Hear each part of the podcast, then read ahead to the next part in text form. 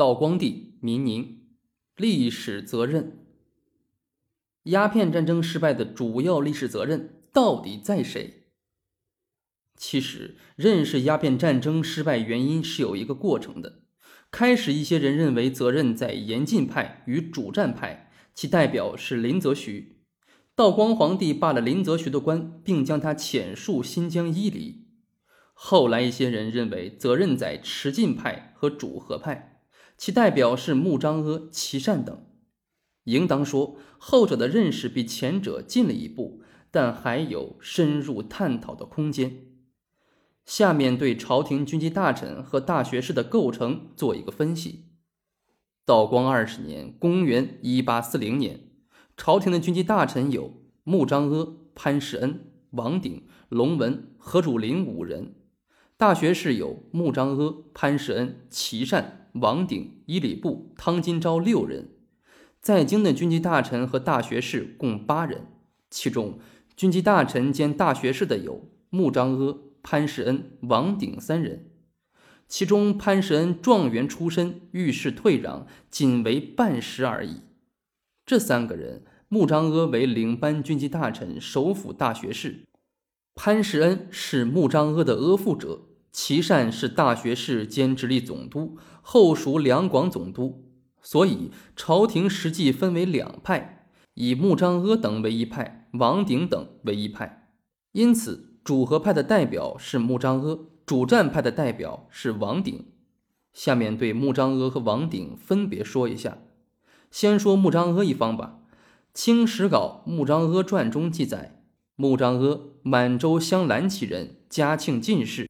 任内务府大臣，执尚书房、翰林院掌院学士、大学士、军机大臣。穆彰阿当国主和议，为海内所从构。上既宴兵，从其策，终道光朝，恩眷不衰。穆彰阿是揣摩道光皇帝的心理，观察道光皇帝的意向，才主张和议的。《清史稿·穆彰阿传》中明确记载，穆彰阿窥地议仪。乃赞何意，罢林则徐，以其善待之。以上就是说，第一，穆彰阿主和是窥伺道光皇帝旨意而秉承的；第二，因为道光主和，穆彰阿也跟着赞成主和，这里的主从关系不能颠倒；第三，罢免林则徐是穆彰阿根据道光皇帝意图行事的。像林则徐这样的封疆大吏，没有道光的谕旨。穆彰阿再专权也是扳不倒的。第四，琦善身任文渊阁大学士、直隶总督，其代替林则徐没有道光皇帝御准，同样也是不能的。在大敌当前，林则徐被斥责、革职并折戍伊犁，这和当年崇祯皇帝在皇太极兵临北京城下逮捕并事后凌迟袁崇焕一样，都是自毁长城。历史的悲剧又一次重演。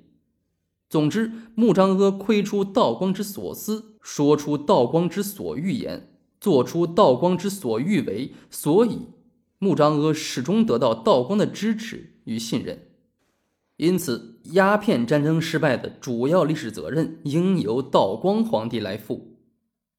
道光过于无知。道光皇帝问道。英吉利至新疆各部有旱路可通否？这是早在康熙时候已经解决的常识问题。道光皇帝对西方的政治、经济、军事、地理一无所知，而且还无知者无畏，对英国的坚船利炮依然不屑一顾。道光过于无勇，他如有当年努尔哈赤亲自指挥萨尔浒大战的精神。有皇太极抱病亲自指挥松锦大战的意旨，有康熙三次亲征噶尔丹的气魄，率军御驾亲征，调动天下秦王等侵略军在天津大沽登岸后聚而歼之，这场战争是不会打输的，当然也不会有南京条约之耻。由上可见，穆彰阿、琦善是体会道光的旨意，按照道光意旨行事的。穆彰阿就算再卖国误国，最后的总根源是道光皇帝。咱们再说王鼎一方，《清史稿·王鼎传》中记载，王鼎，陕西蒲城人，少年家贫，学习勤奋，性耿直，尚气节，到北京参加礼部考试。大学士王杰与王鼎同族，打算帮助他，他却不愿求助。王杰说：“官子品盖，他日名位必继武后。”嘉庆元年考中进士，选庶吉士，后授户部尚书。回江世平因赞画有功。会相紫光阁，又受命清理长芦盐政积欠银九百万两，后管刑部，执尚书房，拜东阁大学士。王鼎官拜大学士、军机大臣后，受命河南治河，使黄河在河南降服决口。他初到开封，见四面汪洋，城墙将旦夕坍塌。王鼎公率立足巡护，或无恙。既公兴，亲助公赐，卷则寝监于中。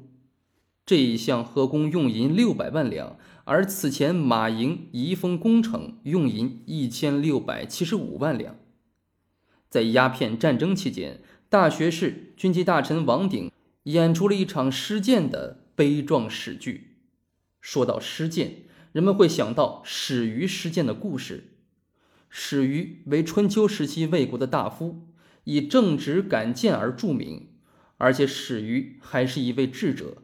他说：“富而能臣，避免于难；骄而不亡者，谓之有也。”始于见卫灵公斥退米子瑕而用屈伯玉，他为了引起卫灵公的重视，采用了施剑。所以《论语·卫灵公》曰：“直哉始于！邦有道如始，邦无道如始。”王鼎就是始于一类的直臣，《清史稿·王鼎传》中记载：自晋燕世起，英吉利兵犯沿海，鼎立主战，至河邑江城，林则徐以罪浅，定奋甚，还朝征之力。宣宗为劳之，命修木养科。月数日，自草遗书，和大学士穆彰阿误国，庇护自缢。既以失谏，军机张京、陈福恩、穆彰阿党也，灭其书，别具以文。鼎清操绝俗，生平不受请托，亦不请托于人。卒之日，家无余资。王鼎事件与穆彰阿得势，这是道光皇帝的两面镜子，它反映出君子消沉，小人猖獗。道光皇帝在位时期，清朝的危机更加严重。道光虽有恭俭之德、宽仁之量，却不能采纳忠言，能在关键时刻做出正确决定，所以国不之宾赵端于此。孟森先生认为，宣宗之庸案亦为清朝入关以来所未有。从此，西方侵略者用武力打开了中国的大门。道光是中国两千年帝制史上第一个同西方殖民者签订丧权辱国条约的皇帝。鸦片战争的失败，丧权辱国的南京条约的签订，道光皇帝应负主要历史责任。道光把自己的名字永远的写在了中华文明史的耻辱柱上，这将成为后世丧权辱国、割地赔款者戒。